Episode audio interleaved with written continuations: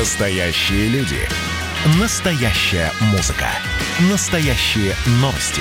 Радио «Комсомольская правда». Радио про настоящее.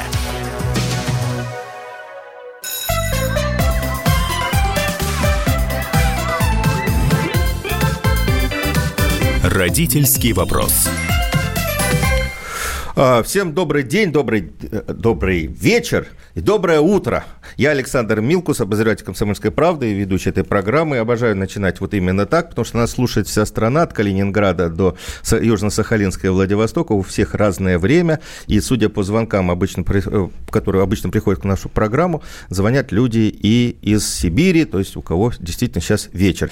А со мной рядом моя постоянная ведущая Дарья Завгородняя. И действительно, как только что рассказали, мы в эфире в новостей. У нас в гостях сегодня Денис Евгеньевич Грибов, заместитель министра просвещения Российской Федерации, начальник отдела организации надзора по гигиене детей и подростков Управления санитарного надзора Роспотребнадзора Галина Владиславовна Яновская. Здравствуйте всем. Здравствуйте. Ну, добрый день. Начну я вот с чего. Я еще возглавляю лабораторию медиакоммуникации в образовании Высшей школы экономики, и мы вместе с профсоюзом, вместе с «Комсомольской правдой» проводили опрос, хотели понять, что известно директорам и учителям школ про организацию летнего отдыха. Было опрошено больше десять тысяч триста учителей и две тысячи шестьсот директоров. Я хочу сказать, что мы с первого по седьмое июня опрашивали, пока вот результаты получали, обрабатывали. Что показал этот опрос? Почти треть учителей пока были не в курсе организации летнего э, отдыха, и хотя и на базе своей школы, и э, вообще с, какова будет судьба и оздоровление их э, подопечных учеников. Я надеюсь, что за это время э, ситуация э, изменилась и стала более понятна. Вот об этом э, стало более понятно. Вот об этом мы, э, и, наверное, начнем разговор с Денисом Евгеньевичем. Денис Евгеньевич, что у нас э, вот сейчас С, вот, с высоты федеральной власти понятно с организацией летнего отдыха детей в пришкольных лагерях, выездных лагерях, трудовых лагерях? Как все будет организовано? Да, спасибо большое за вопрос. На самом деле мы объективно понимаем сегодняшнюю ситуацию, что этот год нетрадиционный с точки зрения организации отдыха и оздоровления. И то обстоятельство пандемии, которое наложило отпечаток на все сферы жизнедеятельности нашей страны, объективно накладывает отпечаток на сферу детского отдыха.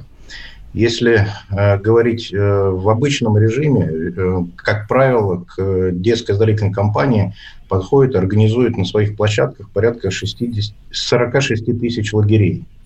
Этот год внес свои коррективы, и э, по нашему мониторингу в рамках деятельности нашего федерального ресурсного центра, который осуществляет мониторинг, планируется к открытию порядка тридцать три тысячи триста сорок семь э, учреждений.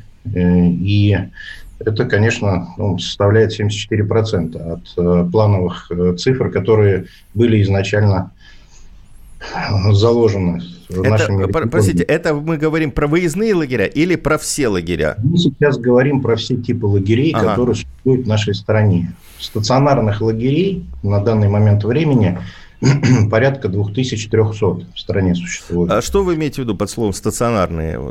Загородные, стационарные, с круглосуточной формой пребывания, ага. как правило, реализующие смены порядка двадцати одного дня. Понятно. Ну вот вы сказали, что семьдесят три процента, да, насколько я... семьдесят четыре процента. семьдесят четыре, да? А, а учитывается ли то, что и оздоровительный сезон, видимо, начнется позже? Обычно лагеря так с первого июня открывались, или я ошибаюсь? Конечно, это тоже учитывается. На самом деле решение о принятии, при принятии решения об открытии лагерей и начале детской оздоровительной кампании принимается субъектами Российской Федерации, непосредственно штабами по коронавирусу, и исходит из санитарно-эпидемиологической обстановки на данный момент времени, которая находится в регионе. С нашей стороны, с стороны правительства Российской Федерации, рекомендовано рассмотреть возможность начала э, кампании с первого июля, угу. но вместе с тем субъект Федерации может, исходя, опять же, повторюсь, из эпидемиологической ситуации, начать либо раньше, либо позже оздоровительную кампанию. А сколько везде приблизительно... раз, вы знаете.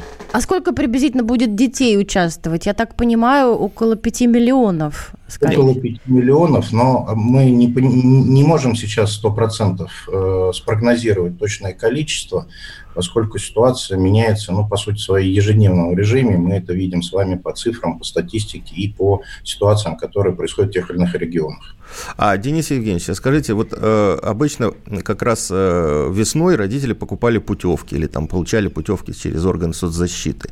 Понятно, что в этом году, наверное, система была построена по-другому. Как родителям попасть в лагерь, отправить туда ребенка?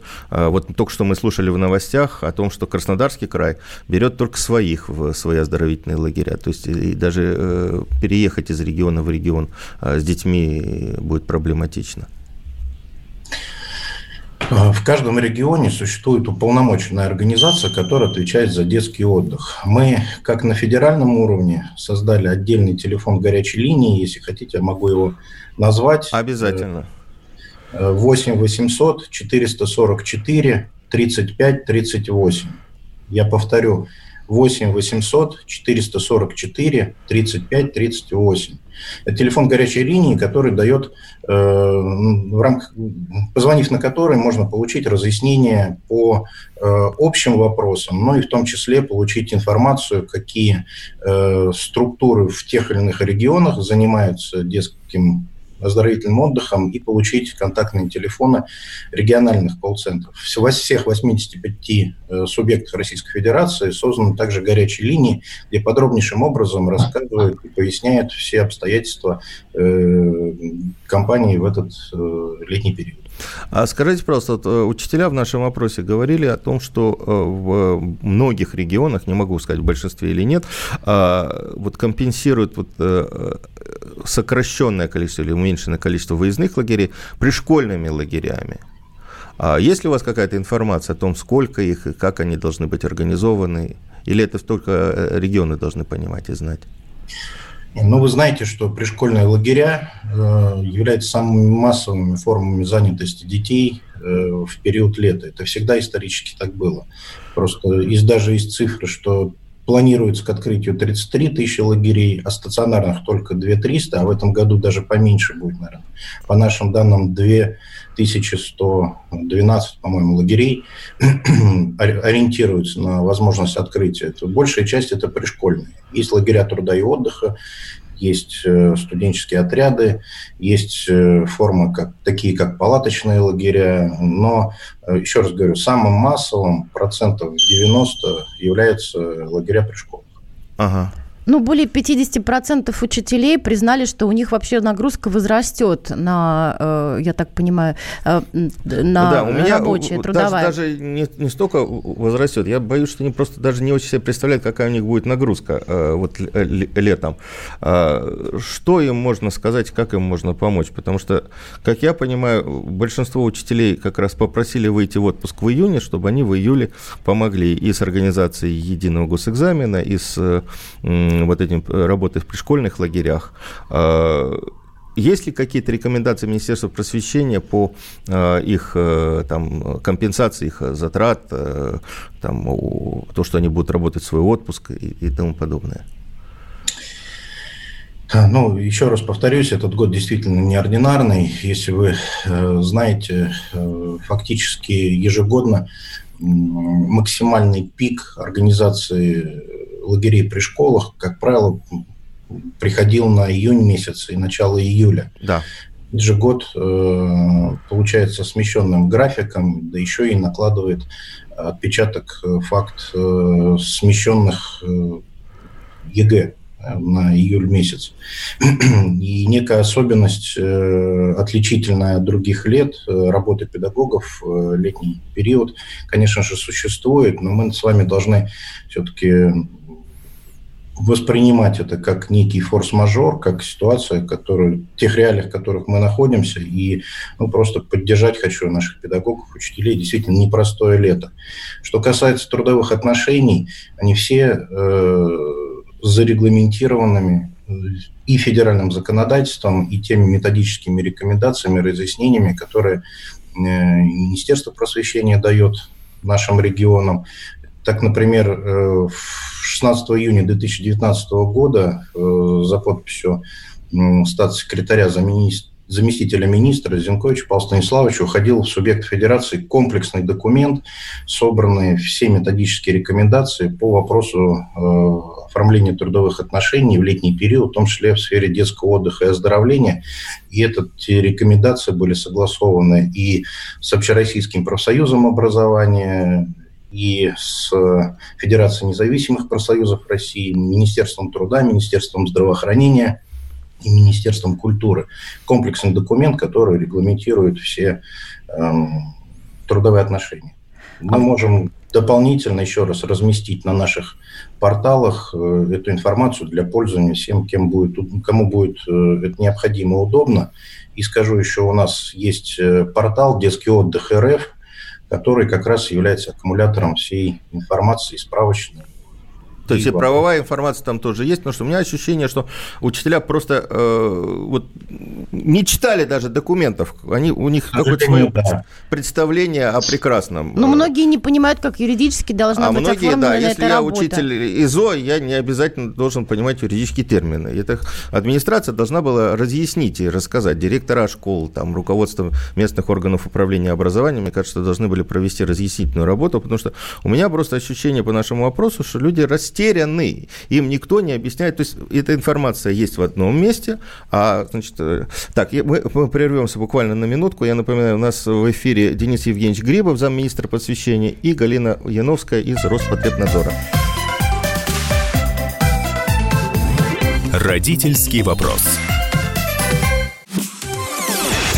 Радио «Комсомольская правда» – это настоящая музыка. Хочу быть с тобой. Напои меня водой твоей любви. На тебе, как на войне, а на войне, как на тебе.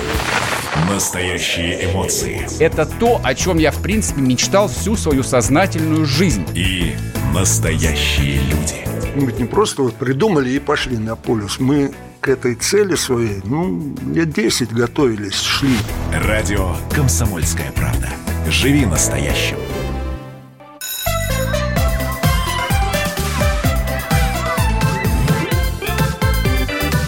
Родительский вопрос. Мы продолжаем наш разговор. Я Александр Милкус, Дарья Завгородняя, ведущая этой программы. Я напомню, у нас сегодня в студии заместитель министра просвещения Денис Евгеньевич Грибов и начальник отдела организации надзора по гигиене детей и подростков Управления санитарного надзора Роспотребнадзора Галина Владиславовна Яновская. Мы говорим об организации летнего отдыха в этом году. Я напомню, телефон прямого эфира восемь восемьсот двести ровно девяносто семь ноль два. Если не можете дозвониться, WhatsApp, Viber восемь девятьсот шестьдесят семь двадцать девяносто семь ноль два, тоже можно звонить нам. Рассказать об отдыхе ваших детей. «Комсомольская правда». Да, рассказать об отдыхе, какие, с какими проблемами сталкиваетесь. Я хочу еще один телефон назвать. Его только что в эфире привел, назвал Денис Евгеньевич Грибов. восемь восемьсот четыреста сорок четыре тридцать пять тридцать восемь.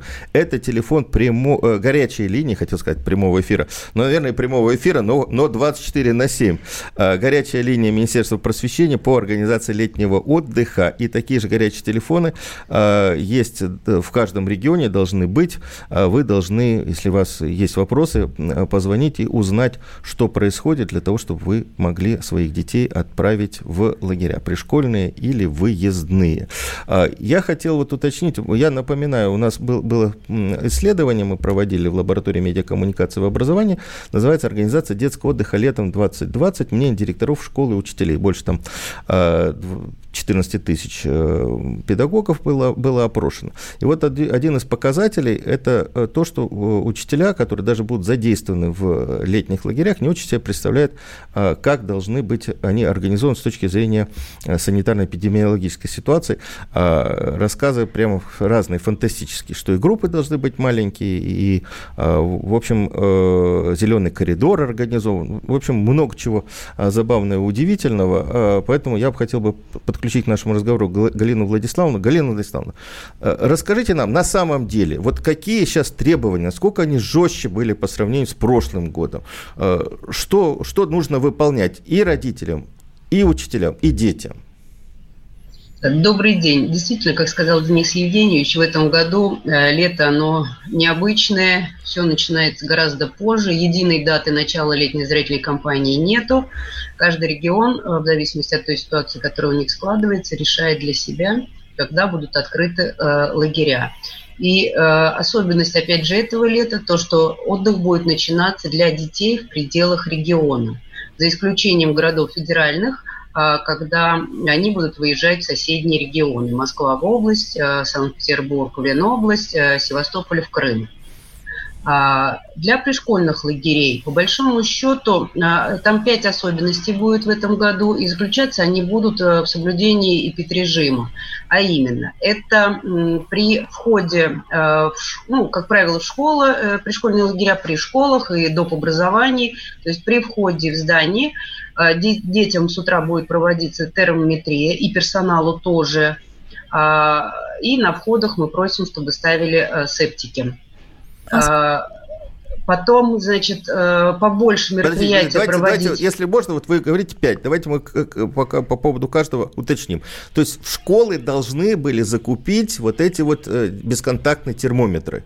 Или можно они уже были. Ртутные. Они уже были, потому что это та ситуация, которая складывалась в марте, и когда еще школы работали, уже была введена термометрия и осмотр э, с целью недопущения больных детей в школу. Уже эта процедура была м, обозначена и проводилась в школах. То есть, по-вашему, есть... Э, проблем с вот, термометрами на входе не должно быть? Не они, должно э, быть. Так. Не должно быть. Хорошо, понятно. Следующее, что, что еще должно быть? Следующее, это Это условия для мытья рук, либо антисептики должны стоять, чтобы можно было обрабатывать руки. Побольше проводить мероприятия на открытом воздухе. Если есть пищеблок, то на пищеблоке сотрудники работают в масках и перчатках. А вообще ситуация с масками и перчатками, она будет распространяться на учителей, на учителей, на учеников, вот еще на кого-то, кроме работников пищеблока? Нет, мы не рекомендуем, потому что в конце концов это отдых, дети достаточно долго просидели дома, и э, все-таки им надо побольше сейчас гулять, восстанавливать силы. Поэтому маски для детей и педагогов, которые с ними будут работать, мы не требуем. Так, это все требования? Очень, очень, ну, очень как-то скромно. Значит, не, для пришкольных, да, не допускать больных детей, то бишь термометрия, условия для мытья рук и обработки их, э, мероприятия на свежем воздухе и э, перчатки и маски на пищеблоке. Это основные требования для А для выездных лагерей. Тогда что-то? Для выездных лагерей несколько жестче требования, и они обусловлены тем, что там круглосуточное пребывание детей, ну, в принципе, в замкнутых условиях. Учитывая, опять же, ту ситуацию, которая складывается, мы рекомендуем, ну, самое жесткое из всех требований – это работа в закрытом режиме. Что это под собой подразумевает? Это... заезд персонала на целую смену, то есть без выхода и без выезда. И если родители решили забрать ребенка, то обратно в лагерь он уже не возвращается. И исключение проведения массовых мероприятий и родительских дней. Это, наверное, самое жесткое условие, которое есть. Все остальные условия, в принципе, соответствуют тем, которые были и раньше, потому что мы всегда персонал брали только после медосмотра. В этом году добавляется исследование на коронавирус. Потом маски, перчатки на пищеблоке. В принципе, многие лагеря их уже использовали, и эта система продолжается. Из, скажем так, нового, это обязательная термометрия, желательно два раза в день, это с утра и вечером. Это наличие постоянного медицинского работника в лагере. И самое главное, это разработка маршрутизации. В случае, если, не дай бог, будут выявлены больные, то в какие больницы дети будут вестись, каким транспортом и как все это будет обеспечиваться. То есть вот э, такие вот требования к загородным лагерям у нас сегодня есть. Галина да, Владиславовна, мы... я прошу прощения, что перебила. А скажите, пожалуйста, какой это будет анализ на коронавирус? Это будет обычный ПЦР или это будет на иммуноглобулинный анализ, вот глобальный такой? Ну, там система будет сложная, потому что они, скорее всего, могут быть и тот, и другой. И поэтому мы рекомендовали э, предоставлять списки э, в органы Роспотребнадзора сотрудников, согласовывать и определять порядок, кто как и что будет проходить. А объясните, пожалуйста, это должны сдать на коронавирус только сотрудники, вожатые, да. сотрудники пищеблока, дети не должны? Дети не должны, потому что они приезжают с меддокументацией, среди медицинской документации у них есть справка об отсутствии контактов с инфекционными больными. Так как коронавирус – это инфекционное заболевание, поэтому у них будет отметка о том, что он не был ни на карантине, не состоял в контакте с инфекционными больными. Вот я хотел бы еще уточнить про вот пункт о том, что получается, что лагерь будет закрытый. Мне э, друзья мои, директора вот таких лагерей, там, организаторы, они как раз говорили, что достаточно сложно, потому что раньше, допустим, там на несколько дней приезжали специалисты по организации там, туристических мероприятий, выездных, там, там, ну, ну, на пять-шесть дней, да, а теперь они не могут приехать. То есть это люди, которые должны быть ну, многостаночниками, уметь разные навыки у детей развивать, и они приезжают вместе с детьми на всю смену. Вот, вот так получается, да? Да, ну, в принципе, у нас вожатые, как правило, проживают в лагерях, и они всю смену находятся вместе с детьми. Да, вожатые, да, но кроме вожатых, вот всякие инструкторы и тому подобное, которые там учили палаточный лагерь разбивать, веревочную лестницу делать. Ну, ну, здесь мы просим пересмотреть те программы, которые есть в лагере, и все-таки адаптировать их под те условия, которые есть сегодня. Угу. А скажите, пожалуйста, вот... Э, э, Что я хотел... Вылетело из головы только что. Я хотел вот что уточнить. Есть ли регламент, сколько должна длиться смена со стороны, может быть, Роспотребнадзора или со стороны Министерства просвещения? И второе. Вот учителя говорят, что они не знают, вот, какие правила санитарно-эпидемиологические должны действовать у них на территории. В чем это подразумевается? Это правила Роспотребнадзора, это правила местных органов значит, санитарно-эпидемиологических. Какими документами учителя, там, сотрудники лагеря должны пользоваться? Вашими, местными? Еще чем-то. Называли самые фантастические организации, которые значит, регламентируют их работу. Конечно, печально это слышать, о том, что учителя не знают, какими документами пользоваться. Наверное, это недоработка администрации школ. Но, в принципе, в отношении лагерей и пришкольных, загородных есть специальные санитарные правила для пришкольных отдельно, для загородных стационарных отдельно. Это, это, там... нет, это федеральные правила? Это федеральные. Региональных требований у нас нет. Вот, вот я это и хотел уточнить. То есть, несмотря на то, что эпидемиологическая ситуация в разных регионах может быть разная, все они должны пользоваться едиными э, нормами, правилами, как они, да. кстати, правильно называются, которые вы разработали. Санитарно-эпидемиологические нормы и правила. Нет, это санпины. А на этот период, на э, вот критический... К ним еще есть методические вот. рекомендации, которые были анонсированы Роспотребнадзором. Они были размещены на официальном сайте Роспотребнадзора. Роспотребнадзора. У нас есть специальная колонка, которая посвящена борьбе с коронавирусной, инфе... ну, с коронавирусной инфекцией, где размещаются все документы, и они доступны для любого гражданина, который интересуется этим вопросом. Спасибо большое. Также мы эти опять... документы... Сейчас, сейчас, одну секундочку, мы прервемся буквально на три минуты. Я напоминаю, на студии заместитель министра просвещения Денис Евгеньевич Грибов и начальник отдела организации надзора по гигиене детей и подростков Роспотребнадзора Галина Владиславовна Яновская. Вот буквально через три минуты мы как раз поговорим о необходимых документах. Родительский вопрос. Как дела, Россия? Ватсап-страна! Это то, что обсуждается и то, что волнует.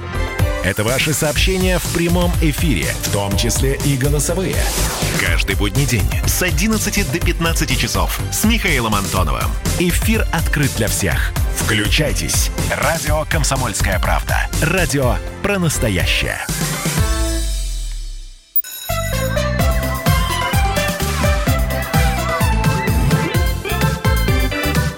Родительский вопрос.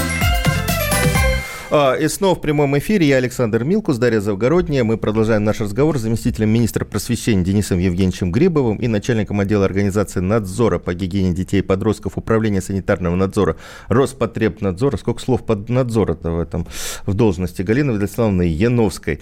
Я напоминаю, что мы говорим про организацию летнего отдыха в наше неспокойное и сложное время. Радио «Комсомольская правда». Я напоминаю, телефон прямого эфира восемь восемьсот двести ровно девяносто семь ноль два, WhatsApp, Viber восемь девятьсот шестьдесят семь двести ровно девяносто семь ноль два. Пишите, рассказывайте, звоните, как у вас происходит. А, у нас вот а, уже сообщения пошли. В школьных лагерях должно быть много внимания уделено преподаванию основ трезвости. Увольнять такое руководство, если они не поддерживают трезвость в лагере. Сейчас я очень думаю, строго в... все в лагерях, я, я думаю, могу что внутренние сказать... уже, в общем... Да, всем, всеми правилами борьба с трез... за трезвость в лагерях у нас уже давно, давно, давно ведется. Я напоминаю, мы говорили в предыдущей нашей, в нашей части эфира с Галиной Владиславовной про правила, по которым должны следовать санитарно-эпидемиологические требования, которым должны следовать наши лагеря.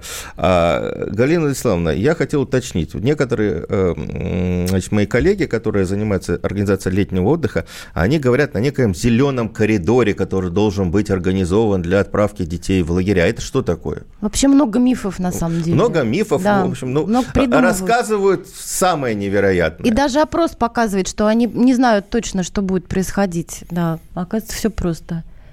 Ну, я, наверное, повторюсь, что все-таки до начала отдых начнется для детей в пределах региона, и пока про э, поездки из региона в регион говорить, наверное, преждевременно. Нет, говорится о том, что вот если детей вывозят в лагерь э, в выездной куда-нибудь там, даже в область, вот это все должно быть организовано при, под присмотром справа вожатый, слева вожатый, сзади замыкающий. И что такое зеленый коридор? Да, и, и, и, и всех посторонних распугивать, которые ну, будут в поезде. Ну, скорее всего, это имеет Скорее всего, это имеется в виду, и больше это характерно для авиаперевозок и перевозок железнодорожным транспортом. Да. Когда детям выделяются отдельные помещения, где, они собира... где их собирают, и э, исключая контакт с другими людьми, их просто проводят, чтобы они не стояли в общих очередях, э, не гуляли по вокзалам. Просто это организованный сбор детей и посадка их в подвижные составы. А, то есть а вот... по поводу да. передвижения внутри регионов, э, в ряде регионов это сохранилось, в ряде это утрачено, к сожалению. И, э, исторически детей собирали также в одном месте, сажали в автобусы и, и везли организованно. Да. А сейчас, к сожалению, очень часто наблюдается та ситуация, которая, когда детей приводят э, родители в лагерь. Угу. Причем не один-два дня, как мы эти заезды всю жизнь рекомендовали, а в течение всей смены могут довозить детей, что, на наш взгляд, не совсем правильно. А в условиях сегодняшних вообще, ну, небезопасно, скажем так. Потому что уже формируется коллектив, он уже э, сформирован между собой, и э, завозить извне туда людей уже ну, не очень хорошо. Понятно. А, Денис Евгеньевич, я хотел уточнить. В некоторых регионах говорят о том, что будут сокращены смены с обычных там, двадцати одного дня до четырнадцати. Есть ли какие-то регламенты сейчас? Или это каждый регион решает по-своему? Или, может быть, власти или там, владельцы лагеря?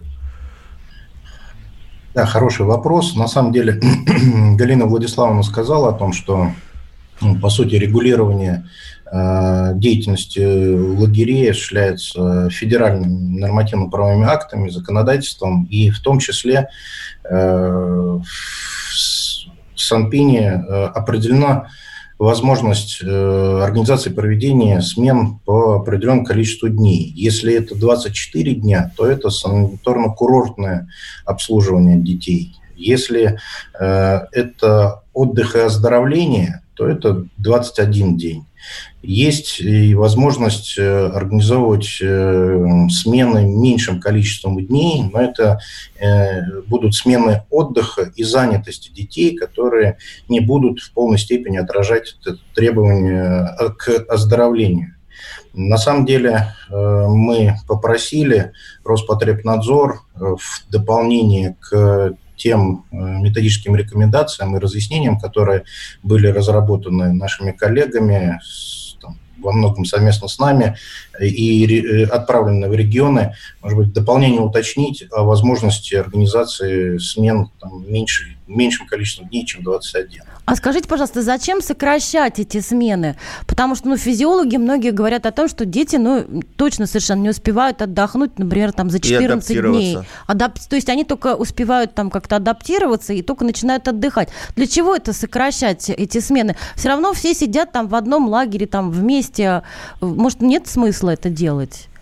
Ну, а при школах это может быть актуально. Вы же понимаете, что сегодня нет задачи в чистом виде обеспечить присмотр и уход за ребенком. Важно также сохранить некую образовательную компоненту. У нас в последние годы большая тенденция на профилизацию смен. И они становятся тематическими. Есть образовательные программы, которые развивают ребенка, дают дополнительную компетенцию, активность, знания. И некоторые программы образовательные вполне рассчитаны, могут быть и на десять, и на четырнадцать дней. Это одна из форм занятости подростков и ну, получения новых знаний. А скажите, пожалуйста, вот э, учителя говорят и родители сейчас говорят о том, что будут организованы какие-то онлайн-лагеря. Это, это как вот можно организовать онлайн? Э, что, что это за форма такая? То есть я понимаю, ну, когда учеба онлайн, а вот лагерь онлайн, это как? Вы понимаете тоже прекрасно, что сегодня дети находят, боровуют очень большое время за компьютерами, за гаджетами и, честно сказать, достаточно большой контент потребляют, который идет из интернета. И не всегда он позитивный. Наша задача с вами, исходя из действующей ситуации, по сути, предоставить возможность э, получать информацию, в том числе в рамках каких-то образовательных э, механизмов, э, интерактивных игр, викторин, ну, любых форм и способов, э, чтобы дети были заняты. Мы, э, понимая то, что... не прекрасно понимаю то, что дети засиделись дома, и, конечно же, хотелось бы им большей активности в открытом пространстве, в лагерях. Тем не менее, приняли решение предусмотреть возможность, чтобы те, кто не успел, да, особенно в июне месяце, попасть в какие-то лагеря, э, мог, находясь дома, э, что-то увидеть новое, услышать и получить дополнительную информацию. На портале Российской электронной школы мы разместили порядка тысячи ресурсов, ссылок на различные программы. У нас задействована вся система учреждений дополнительного образования. И много образовательных программ можно получить с помощью компьютера, находясь у себя дома. Онлайн-лагеря – это одна из только небольш... ну, небольшая часть форм активного вовлечения детей в интерактив, так скажем. Основоположниками стали наши федеральные детские центры, и Артек, и Орленок, и Океан, и Смена. Разработали такие формы, когда ребенок, причем бесплатно, да, там несколько раз в день, включаясь в эфир, проводит какую-то активность, где-то зарядку, где-то э, получает то или иное задание, отключается, выполняет его, выходит опять в эфир, там, показывает результат или рассказывает, опять отключается, чтобы не было большого количества времени, проведенного перед компьютером, но тем не менее такая форма существует. И даже э, ряд педагогических вузов у нас готовили вожатых для онлайн-смен. А, кстати, вот вы затронули, значит, четыре лагеря замечательные. А как, вот если мы говорим о том, что в этом году отдых будет организован в пределах своего региона или соседних, как будут работать, будут ли дети в Артеке, в Орленке, в Океане, в Смене вот, очно отдыхать? Да, к сожалению, мы вынуждены были принять решение о временной приостановке работы всех наших четырех трех всероссийских, одного международного детских центров. Пока мы ориентируемся на то, что первого июля они также возобновят свою работу. На начальном этапе возобновления работы наши центры будут принимать детей из регионов, в которых располагаются сами центры.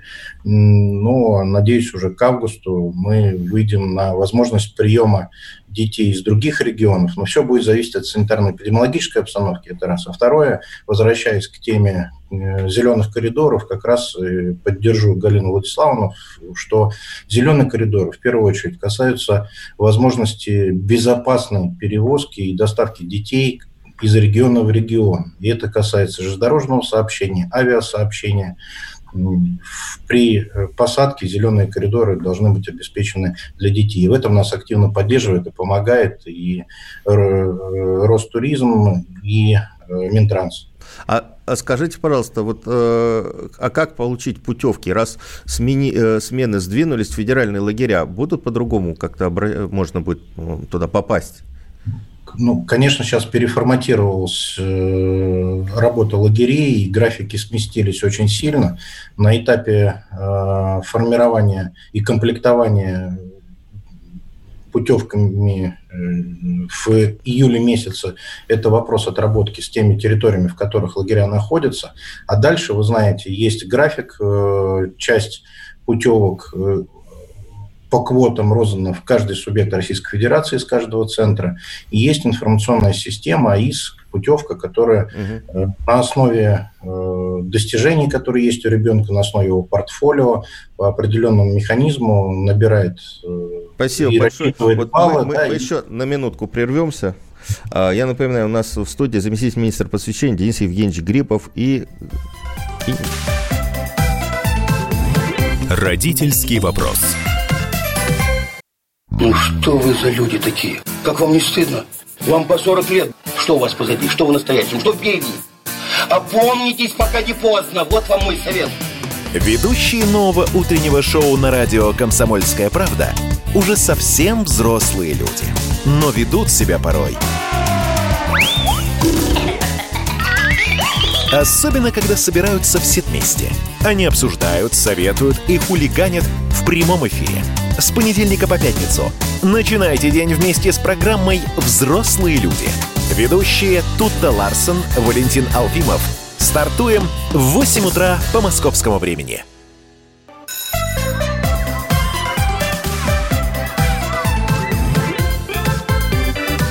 Родительский вопрос.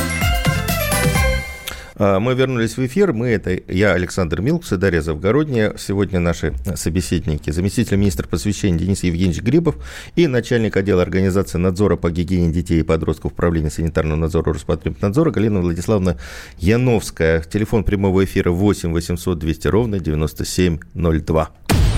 Радио «Комсомольская правда». Я хотел бы продолжить разговор, спросить Галину Владиславовну, если можно, то только коротко. Вот мы говорили только что с Денисом Евгеньевичем про э, онлайн-лагеря. А есть же достаточно четкие рекомендации, сколько вообще дети могут находиться перед компьютером. Давайте мы их напомним. И сейчас, кстати, есть понятие а... онлайн-смена, да, вот, вот что это такое тоже, ну, да. Когда началось дистанционное обучение, для всех это было новое, потому что это очень широкомасштабное мероприятие оказалось, и оно себя зарекомендовало, в принципе, наверное, в положительную сторону. Мы размещали рекомендации для родителей, для детей о том, как э, организовывать дистанционное обучение, в первую очередь, как оборудовать рабочее место ребенка. Потому что зачастую у нас дома компьютеры у детей стоят в темных углах, без освещения, и дети сидят там зачастую бесконтрольно. Требования, которые к образованию сохранялись на э, преподавание с использованием цифровой техники, они, в принципе, сохраняются. То есть это э, продолжительность все-таки меньше сорок пять минут. При этом здесь идет чередование между э, списыванием, между э, восприятием информации просто с носителя. И очень главное все-таки в первую очередь оборудовать рабочее место дома и соблюдать э, режимы преподавания, в том числе и в онлайн-лагерях.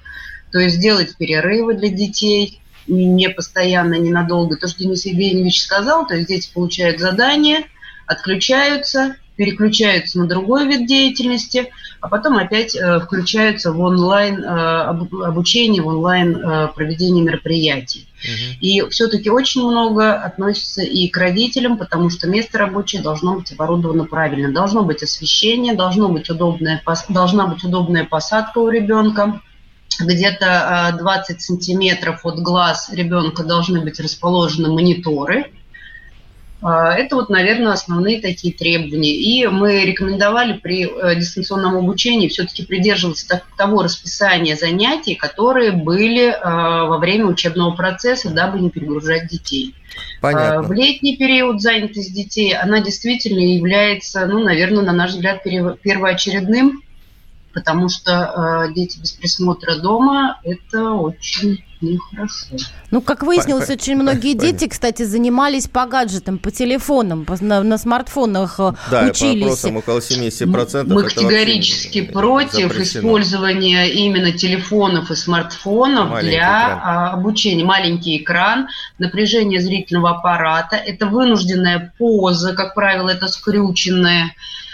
Поэтому все-таки мы рекомендуем, это должны быть либо стационарные компьютеры, либо ноутбуки, ну, на крайний случай планшеты, но с хорошим разрешением. Понятно. Спасибо большое, у нас очень немного времени, у нас еще очень актуальный вопрос к Денису Евгеньевичу. Денис Евгеньевич, а как-то федеральная власть, Министерство просвещения контролирует стоимость обучения, вот не обучения, а отдыха в лагерях? Есть какие-то реглам... правоустанавливающие документы? Вот то, что мы услышали в вопросе, большинство пришкольных лагерей, они практически будут бесплатными для детей. Там средняя стоимость две тысячи сто рублей. То, что называют наши учителя, это стоимость питания детей. А все виртуальные остальное... лагеря в Москве от одной тысячи до шестнадцати тысяч. То есть за то, что твой ребенок посидит за компьютером, еще можно шестнадцать тысяч заплатить. Некоторым придется.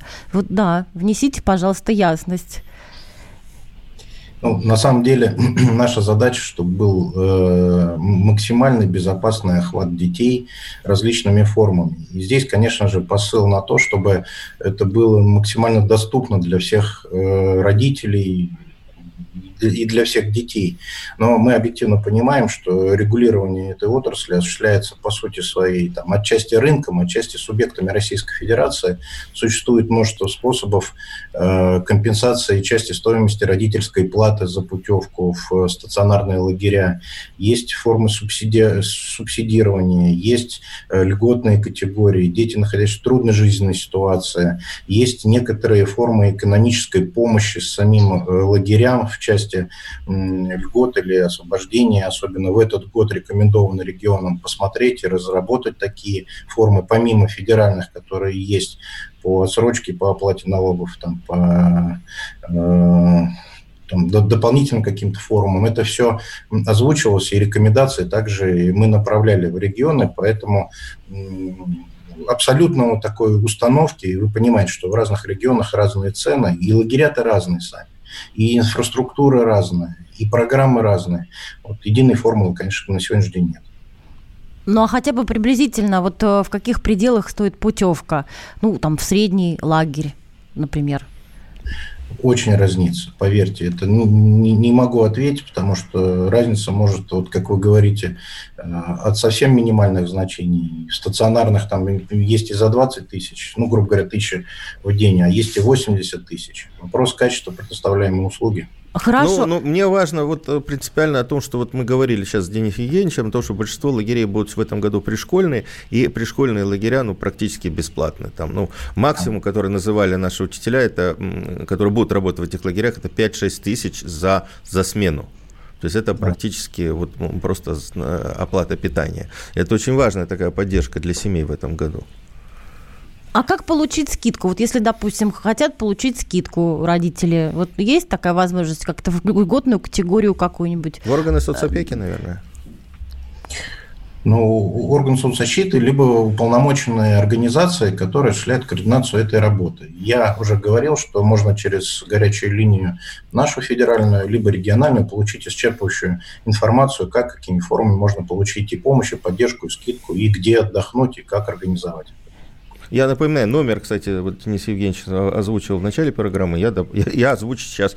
восемь восемьсот четыреста сорок четыре тридцать пять тридцать восемь. Это телефон горячей линии Министерства просвещения по организации а, летнего отдыха. Вы можете там узнать, хотя, по крайней мере, как федеральные органы власти, а, уст, какие документы установили, и как можно обратиться к... в ваших регионах, уточнить, как можно отдохнуть. Денис Евгеньевич, у нас вот тридцать секунд. Вот что бы вы пожелали в этом году детям и родителям? Какие-то вот важные вещи, там буквально один, два, три. В первую очередь детям все-таки, несмотря на всю ситуацию, постараться хорошо отдохнуть, набраться сил и к первому сентября прийти с хорошим настроением, готовясь к новым знаниям. Да, и родителям, и педагогам, и учителям, конечно, всем немножко терпения в этой ситуации, в которой находимся. И Галина, отдельно да. всех врачей с праздником. Спасибо. А, сегодня же день медработника. Ну, наверное, Галина Владиславовна, у вас главное, наверное, я думаю, это то, чтобы дети оторвались от компьютера. Да, и я бы родителям еще пожелала бы, чтобы они тщательно относились к выбору лагеря и внимательно смотрели все сайты и всю информацию про лагерь. И как бы не хотелось отправить ребенка в лагерь, не отправлять детей больных, либо с признаками заболевания. Спасибо. Я напоминаю, у нас заместитель министра просвещения Денис Грибов и начальник отдела Роспотребнадзора Галина Яновская. Летописцы земли русской к вам возвращаются. Я не буду там сейчас, не бойтесь, Роман, оппозиционно выступать. Ой, давайте про график послушаем. График, а все, что не по графику, нафиг, нафиг. Нафиг, нафиг, нафиг. Да, да, да, да, да. Роман, меня, конечно, от вас потряхивает, прямо скажем, да? Не, ну вы же это сказали. Я просто пытаюсь понять. Роман, вы не пытаетесь понять, вы юродствуете. Не надо, пожалуйста, я вам делаю опять-таки замечание. Кашин-Голованов. Отдельная тема. На радио «Комсомольская правда». По будням в девять вечера по Москве. Это позиция Олега Кашина из Лондона. А теперь Роман Голованов из леса.